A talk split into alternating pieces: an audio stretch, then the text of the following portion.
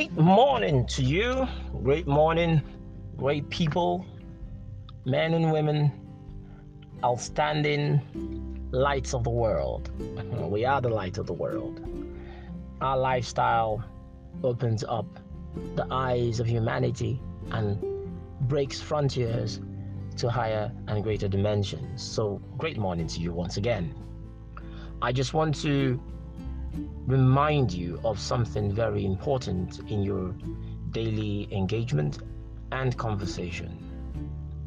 But before I engage, I want to ask how did you wake up this morning? Did you wake up depressed? Did you wake up happy? Did you wake up normal? I mean, indifferent? How is your startup?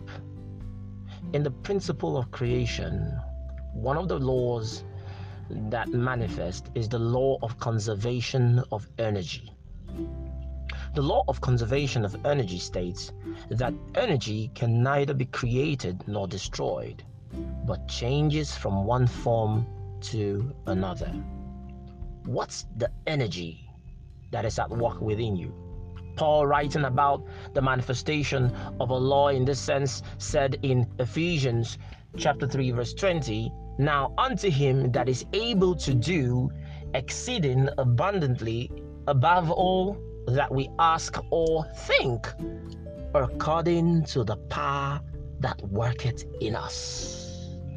He's affirming that the external manifestations are a function of an internal reaction, a power at work in us that changes into a physical manifestation that is visible in our experience. So, that power at work in you, I ask, what is the power at work in you today?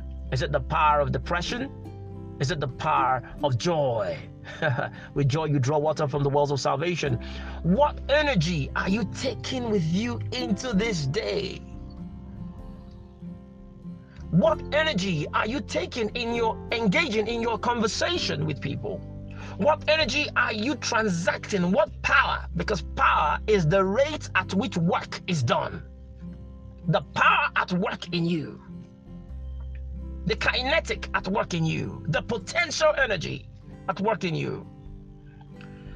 In your conversation, are you ruled by depression, by sadness, by ingratitude? I tell you today, stir up the gift of God that is in you Stir up the spirit of joy in you.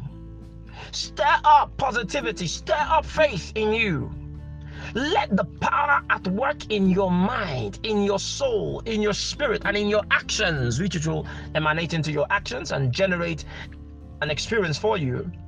Let it be a power that will be productive and fruitful. And how do you activate the power at work in you for fruitfulness? Praise, thanksgiving, positive confessions. Think. Is it according to all you could ask or even think? Your thoughts should be praiseworthy today.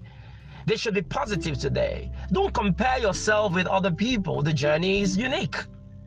Celebrate the goodness of God in your life. Celebrate the, the, the growth in your life. Celebrate the victories. Celebrate them. And the things you think are not yet there, let it complete its process. You were created to adapt to change. You were created. Christ in you is eternal life, a life that never dies, ever expansive, ever growing.